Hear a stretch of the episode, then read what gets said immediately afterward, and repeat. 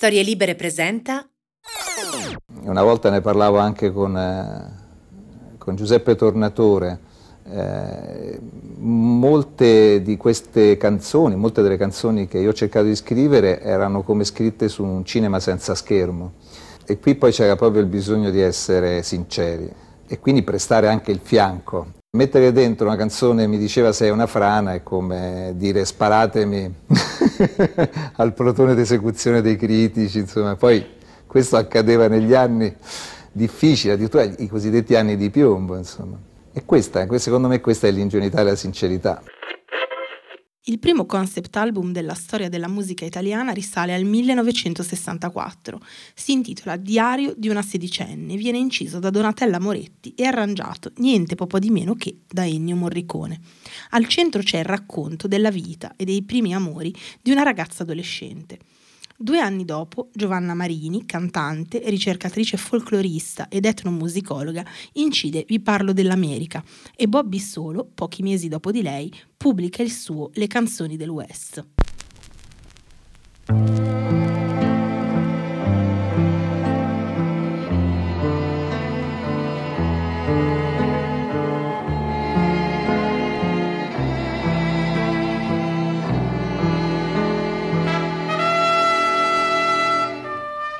Fabrizio De André, a partire dal 1968, a portare il concept album italiano su un livello più alto.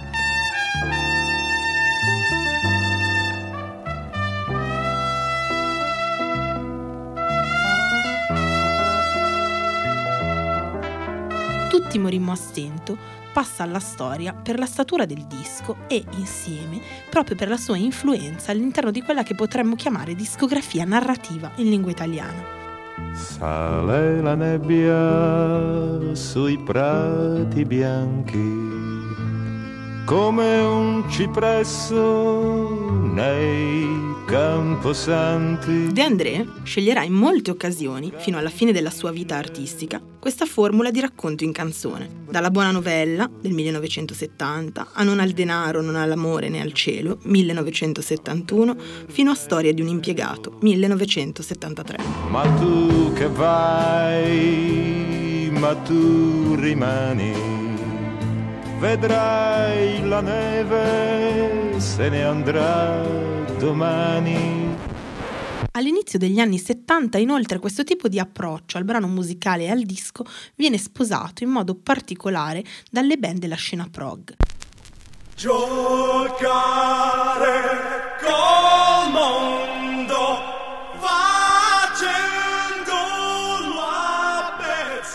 Concept sul tema della mafia intitolato Terra in bocca, inciso dai giganti del 1971, gli album del Banco del Mutuo Soccorso, tra cui ricordiamo Darwin del 1972, Io sono nato libero del 73 e Come in un'ultima cena del 1976, e quelli degli Stormy Six come L'Unità del 1972 e l'importantissimo Un biglietto del tram del 1975.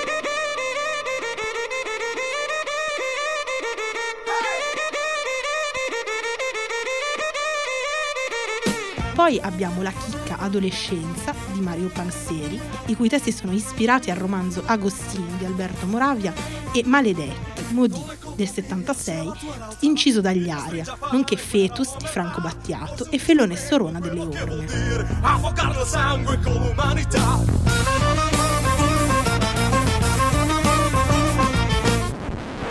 Ma eccoci a noi. È il 1972 quando in questo filone di canzone narrativa organizzata in un long plane fa capolino la figura di Claudio Baglioni, che tra il 27 agosto e il 30 settembre registra quello che sarà il suo primo concept, anche lui ne scriverà poi nel tempo diversi, cioè questo piccolo grande amore, per poi pubblicarlo nel mese di ottobre. Questo piccolo grande amore racconta le tappe di una storia d'amore giovanile e introduce alcune grandi novità che andranno a incidere enormemente all'interno della storia della canzone d'autore italiana. Non si tratta solo di un disco che parla d'amore, insomma, non è un classico disco di canzoni d'amore, ma è un album che racconta la vera e propria evoluzione di una storia d'amore, in cui ogni momento è specificamente rappresentato da un brano.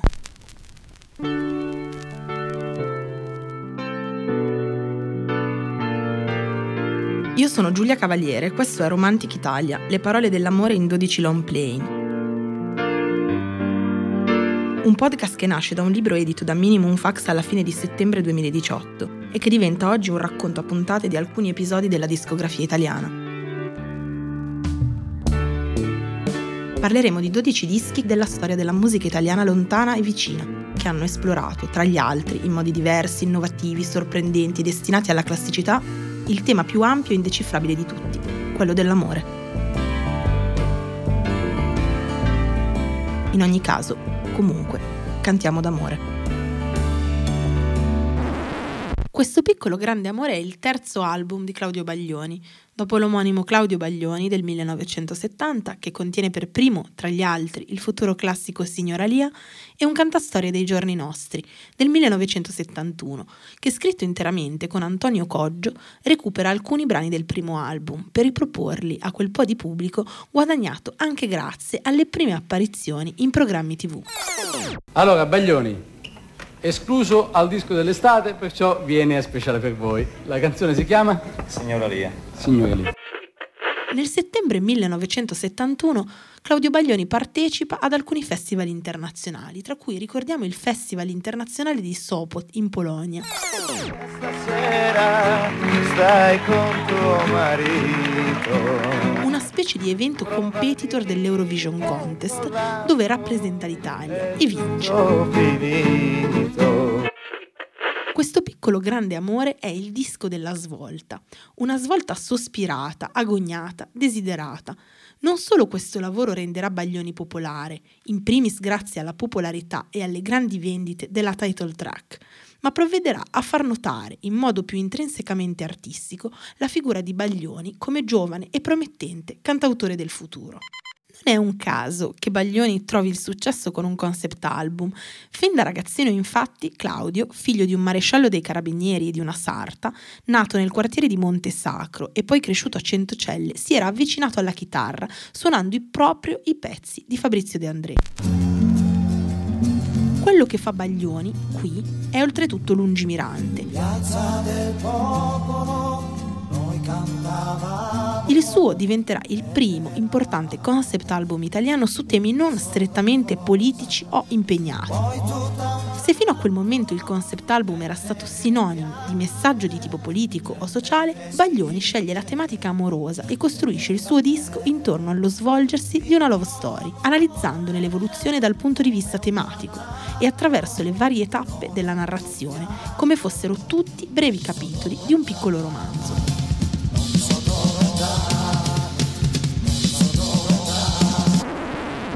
Questo piccolo grande amore racconta insomma l'incontro, l'innamoramento, la relazione del protagonista innamorato con i propri amici, il senso di libertà vagamente perduta nell'amore, il crescendo dei sentimenti, la loro morte, che lascia spazio al rimpianto, al dolore, per il quale, come dice l'autore stesso, non si muore ma si sta male.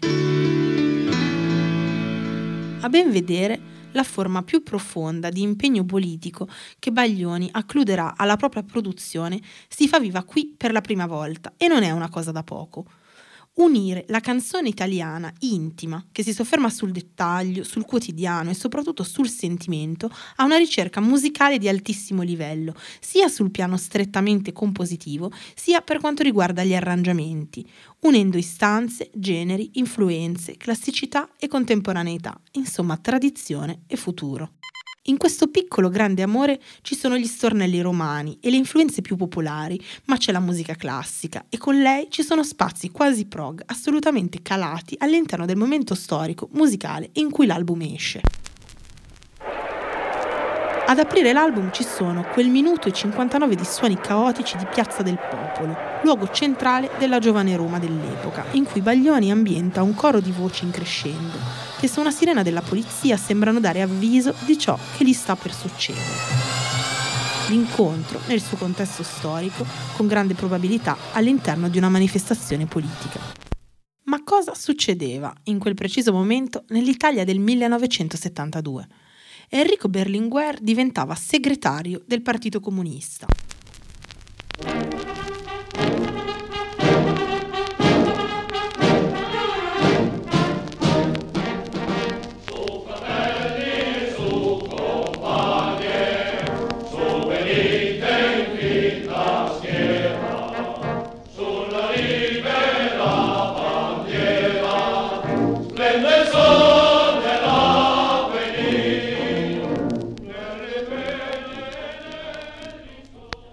L'appello del compagno Enrico Berlinguer ai lavoratori emigrati.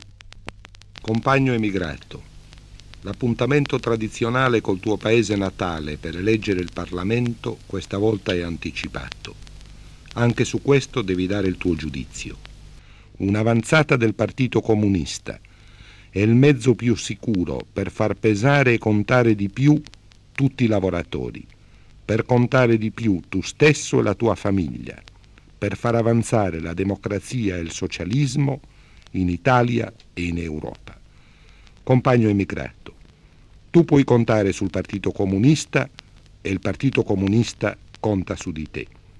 Se vuoi contribuire a rendere l'Italia più progredita e più civile, più libera e più giusta, come lavoratore e come italiano, vota comunista.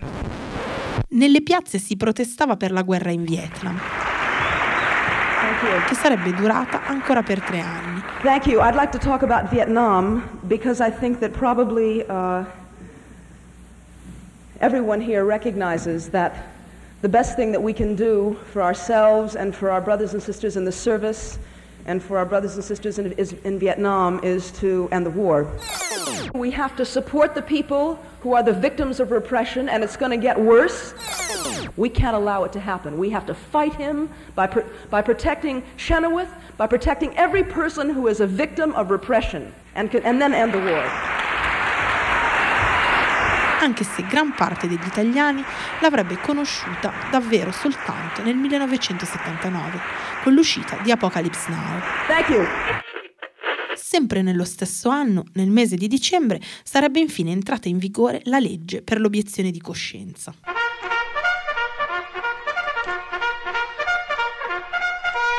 Ma torniamo alla piazza che apre il disco. Con il movimento in piena attività. E a cui però il nostro protagonista non sembra partecipare. Lui si trova lì, in Piazza del Popolo, per cantare e suonare con gli amici e si trova coinvolto nel caos contingente, cercando di scappare per trovare rifugio in un bar.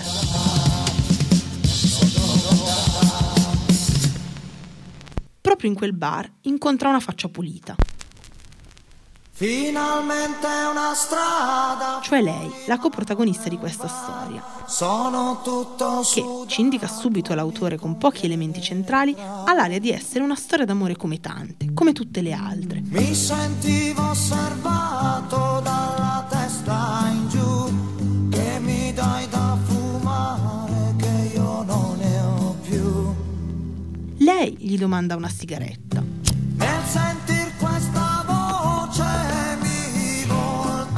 Lui si preoccupa di non essere abbastanza carino, ben pettinato e intanto nota la sua maglia scollata. La maglietta scollata, una faccia pulita, scusa se sono stata sfacciata. E quando si siedono al tavolino le guarda le gambe.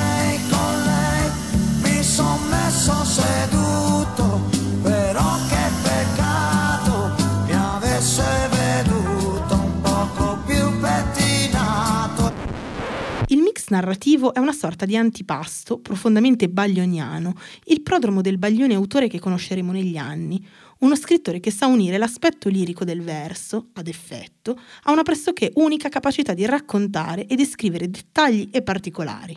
Marche di sigarette, abiti, il racconto enormemente realistico della prima conoscenza. Il telefono è questo, devo andare. Sono cose di tutti i giorni, insomma, quelle che Baglioni avrà da qui in poi, in parte aveva già dimostrato di avere, la capacità di restituire all'ascoltatore in modo profondamente poetico. Paola Massari, fidanzata e futura moglie di Baglioni, secondo molti anche una sorta di necessario demiurgo per grande parte della sua prima produzione, canta con lui in battibecco, la terza traccia, impostata come un dialogo per piano e chitarra e poi arricchita da inserti elettronici a tappeto. Il pezzo mantiene una vocazione estremamente popolaresca, come a confermarci quanto Roma, qui, non sia solo il contesto, ma costituisca uno spazio espressivo vero e proprio in cui i giovani innamorati, il nostro protagonista specialmente, possono trovare voce. il battibecco scivola subito nella dichiarazione d'amore, a tradurci quell'amore litigarello necessario.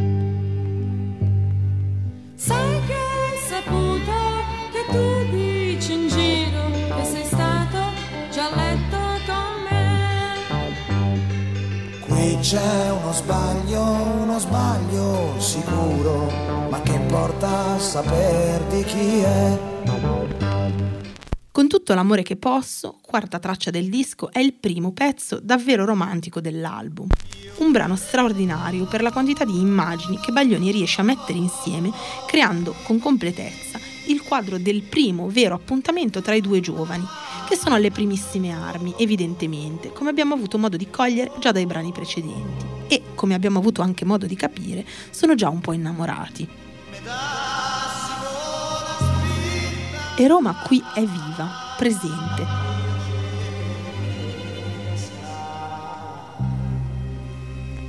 Questa canzone è infatti una passeggiata sul lungotevere, fatta di continui rimbalzi, timidezze, desideri, slanci, un valzer ballato per gioco, le dita nel naso di lui, immagine che Baglioni usa per raccontare l'inesperienza e un senso di diffusa goffaggine, e domande timidi sul futuro, e insieme l'esplosione del sentimento, in un bacio che arriva all'improvviso e che porta con sé un puzzle di riflessioni e di pensieri e di questioni che tutti abbiamo provato almeno una volta nella nostra vita.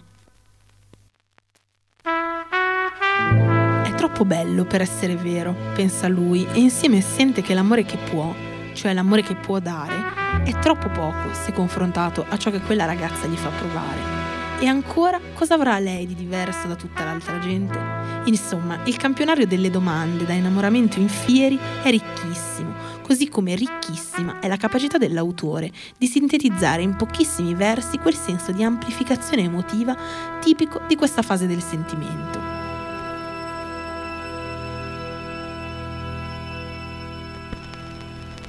Fa mattina, infine, e i due comprano il primo pane caldo di un nuovo giorno e finiscono addormentati vicini, mano nella mano, sulle scale.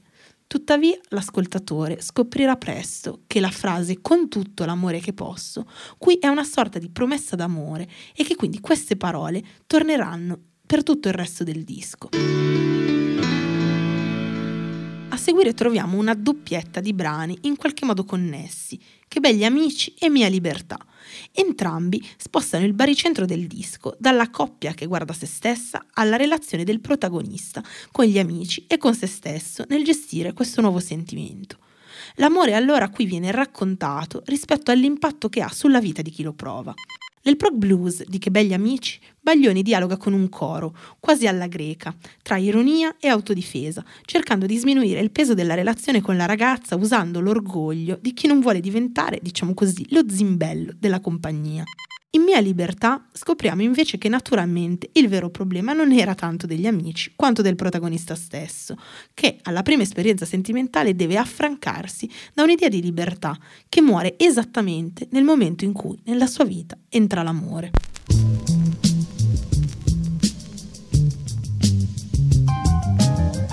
Quello che sembra un piccolo pezzo folk messo al centro del disco, un pochino come riempitivo, in realtà finisce col risultare come uno dei momenti più interessanti dell'intero album.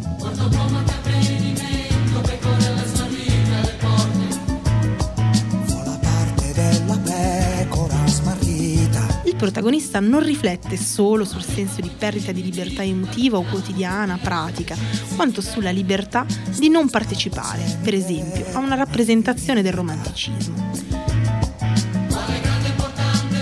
Se il nostro, prima, ci dice Baglioni, era un uomo libero dalle frasi da, cito, baci perugina e dal magma sentimentale della rappresentazione mediatica dell'amore, per esempio da quella degli sceneggiati tv, adesso che lui stesso prova amore è come se partecipasse a queste rappresentazioni e non potesse più sottrarsi. E non capisco perché mai voi impicciate. E allora, in qualche modo, qui è Baglioni stesso a costruire un manifesto della propria poetica.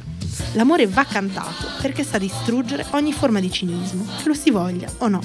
Una bella riflessione per un autore che spesso verrà tacciato di essere troppo sdolcinato, retorico, ma che non ha fatto altro che osservare con grande profondità l'uomo nella sua vita e quindi nei suoi più profondi sentimenti, tentando di restituirlo all'ascoltatore. Tiene un po' di compagnia finché mi fa piacere,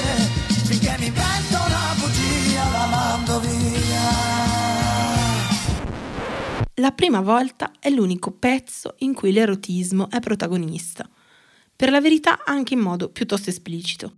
La musica sembra uscire dalle venature più lussuriose e gezzate di Histoire de Melody Nelson di Serge Gainsbourg, unite a cori morriconiani, ma il testo, dietro a quei ripetuti ti amo, nasconde riferimenti all'atto sessuale nemmeno troppo velati. Gli occhi di lei che si allargano per l'eccitazione, i capelli bagnati per il sudore dell'amore e i fianchi impazziti, qui sembra tornare il Gainsbourg di Je t'aime moi non plus, e infine la domanda mi senti tu adesso, accompagnata agli occhi di lei che si schiudono. L'espressione tutto l'amore che posso qui diventa tutto l'amore che ho dentro e infine tutto l'amore rimasto, in un crescendo sonoro sempre più prog.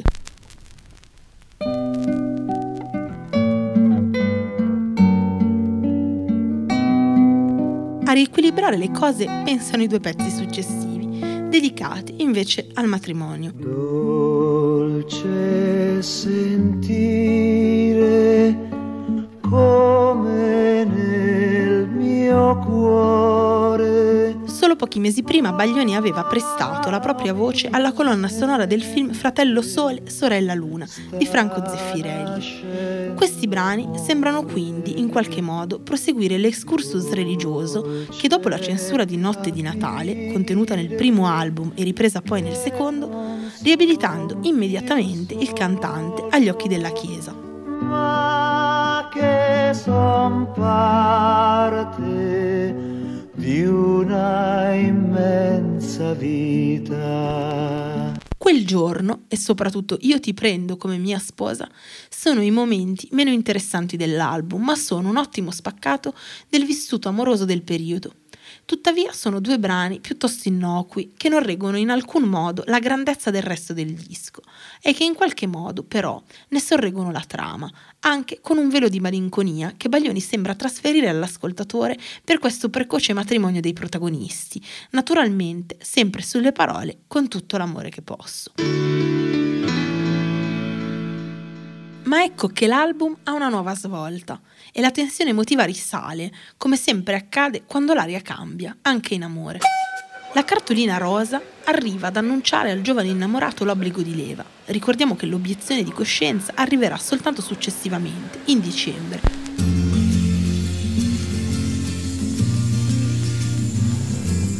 I saluti in stazione, le promesse dei ritorni in licenza e poi il treno che sui binari corre via. Qui si apre poi uno dei momenti musicali più belli dell'intero disco. Stazione Termini, parenti amici, saluti e baci, lei sola da una parte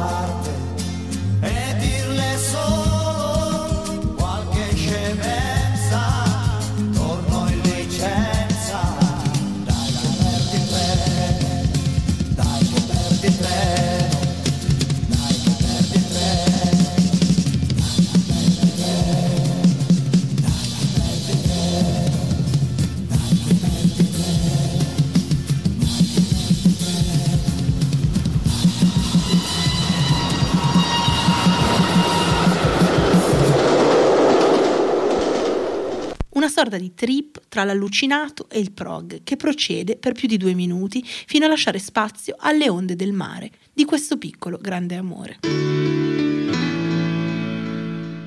Non è facile rendere l'idea di come ancora oggi quell'intro di piano su onde che sbattono sulla battigia siano icona, immagine immediata nella mente di ogni italiano. Ed entrando nel merito non è neppure semplice spiegare quanto questo pezzo sorregga tutto quanto questo disco, ne sia naturalmente bandiera e al tempo stesso quanto arrivati a questo punto dell'LP Mentre la puntina gira sui solchi di questa traccia, sia difficile concepire questa canzone come una semplice parte di qualcosa di più ampio, di questa più ampia narrazione di cui sto cercando di raccontarvi.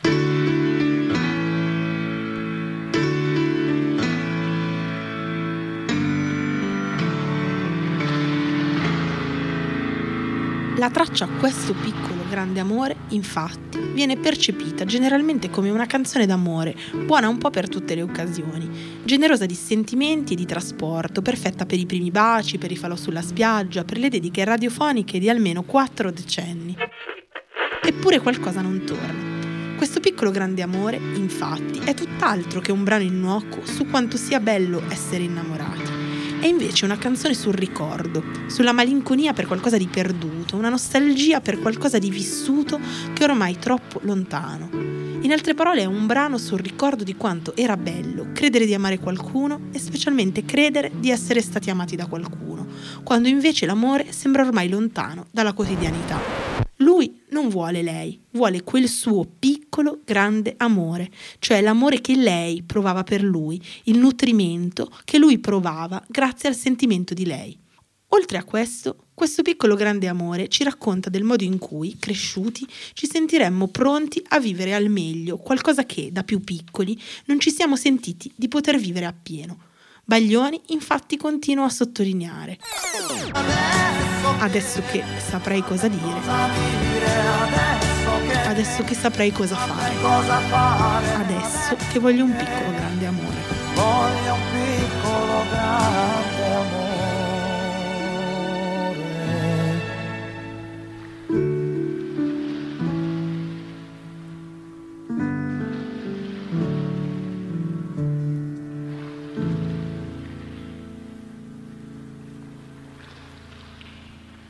Secondo la nostra trama, questi sono i pensieri privati di un uomo mentre è lontano dalla propria donna durante il servizio militare. Ma la lente sembra allargarsi e soffermarsi su un senso di mancanza, di assenza, di perdita ben più profondo, e cioè appunto la perdita dell'amore nella propria vita. Anche perché, a onor di cronaca, Baglioni fu riformato dal militare perché troppo miope.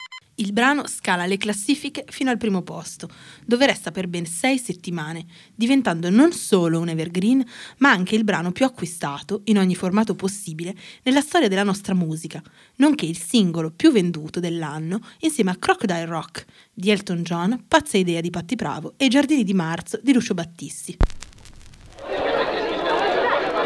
La licenza è arrivata e il protagonista torna a casa, torna nella sua Roma la prima cosa che decide di fare è andare ad acquistare dei jeans da indossare al posto della divisa, per poi correre dalla sua sposa e farle una sorpresa. E domenica mattina si è svegliato già il mercato. In licenza son tornato e sono qua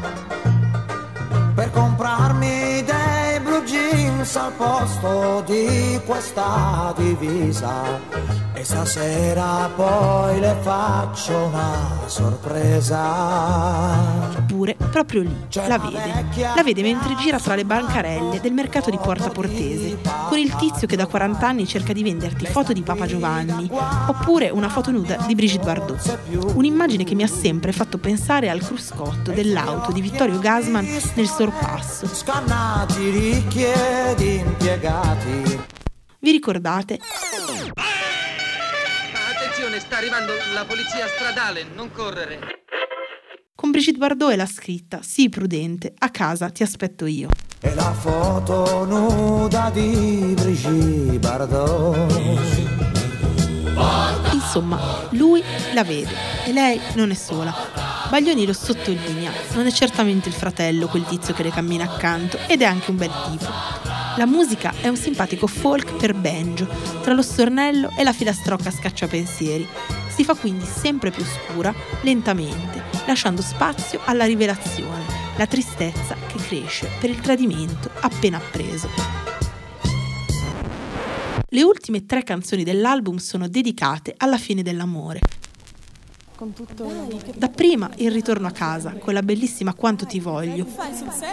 Un pezzo dall'arrangiamento che definirei Brit, che accompagna quel momento in cui delusi ancora siamo vittime del sentimento e quindi del desiderio. Ti amo. Dai, con tutto l'amore. Amo. Ti amo.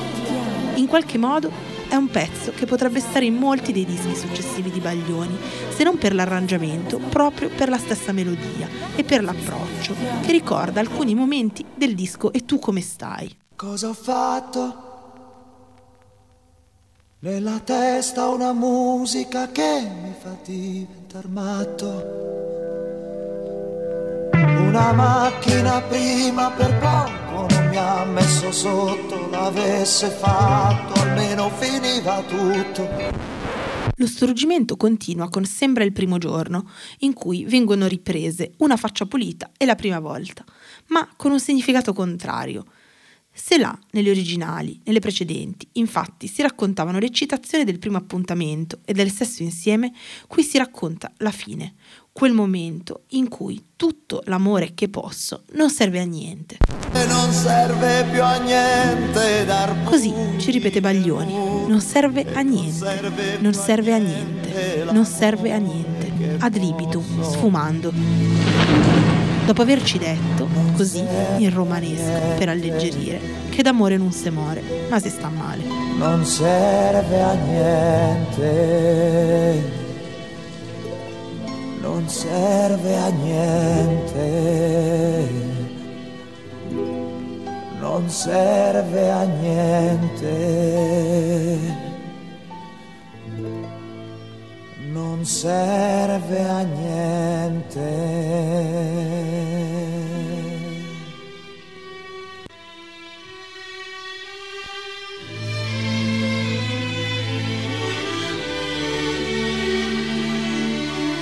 Disco si chiude con la reprise orchestrale di Con tutto l'amore che posso. L'album, registrato nello studio C della RCA italiana, si conferma dunque un incredibile campionario di generi musicali che si incontrano, si scontrano in questa sinfonia in formato canzone amorosa.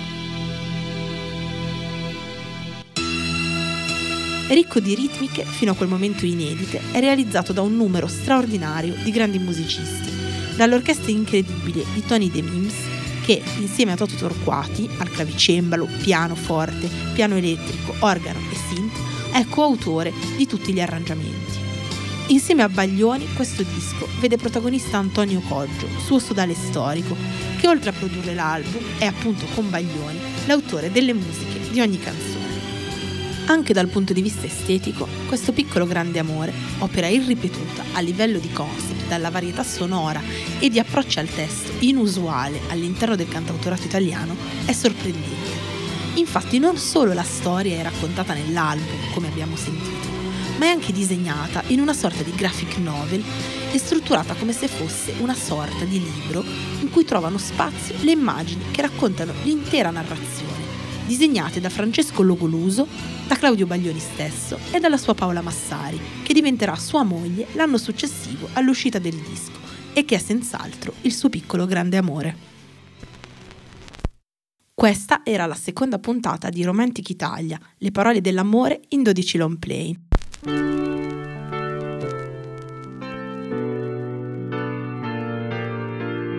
Un podcast scritto da me, Giulia Cavaliere, a cura di Sara Poma. Ce ne saranno altri e ognuno selezionerà un importante album della canzone italiana che in qualche modo ci ha fatto capire di cosa parliamo quando cantiamo d'amore. Se vi è piaciuto, condividetelo, ditelo a qualcuno a cui volete bene. Per ascoltarlo potete andare su storielibere.fm oppure utilizzare una delle piattaforme che usate di solito per ascoltare i vostri podcast preferiti. Una produzione storielibere.fm di Gianandrea Cerone e Rossana De Michele. Coordinamento editoriale Guido Guenci. Post produzione audio era zero.